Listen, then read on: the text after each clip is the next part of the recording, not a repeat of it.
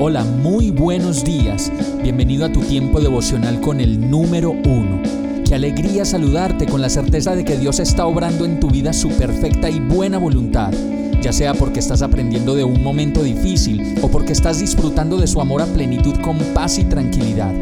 Llegó la hora de tomar tu Biblia, pues de seguro Dios te va a hablar, te va a reconfortar y lo mejor de todo, te va a dar las respuestas que estabas buscando. ¿Qué esperas? Vamos, súbete de una vez en este pequeño pero eterno vuelo devocional con destino al cielo. Y el mensaje de hoy se llama Los movimientos que hace el Señor. Primera de Samuel 2.8 dice, Él levanta al pobre del polvo y al necesitado del basurero, los pone entre los príncipes y los coloca en los asientos de honor, pues toda la tierra pertenece al Señor y Él puso en orden el mundo.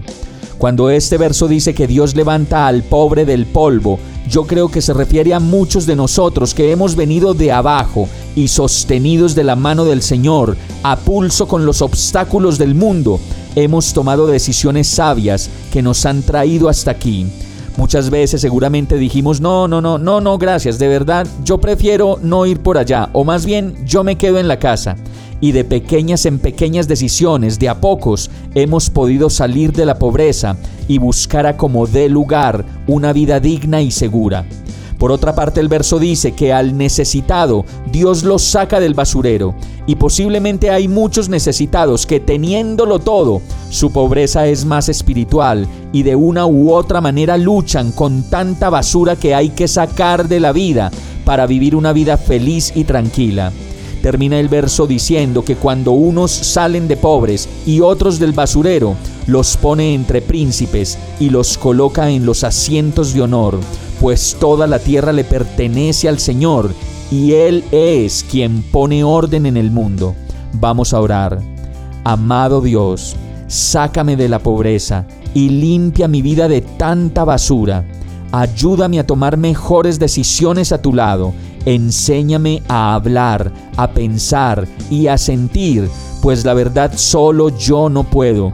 Te necesito y quiero, Señor, cambiar mi vida y renovarme completamente para ti. Y todo esto te lo pido en el nombre de Jesús. Amén. Hemos llegado al final de este tiempo con el número uno no te detengas, sigue meditando durante todo tu día en Dios, descansa en Él, suelta los remos y déjate llevar por el viento suave y apacible de su Santo Espíritu. Solo compártelo con quien lo necesite y ames. Hoy, de la mano de Dios, todo será un gran día. Para más información visita nuestra página www.iglesiabierta.com o llámanos al 313-334-0116.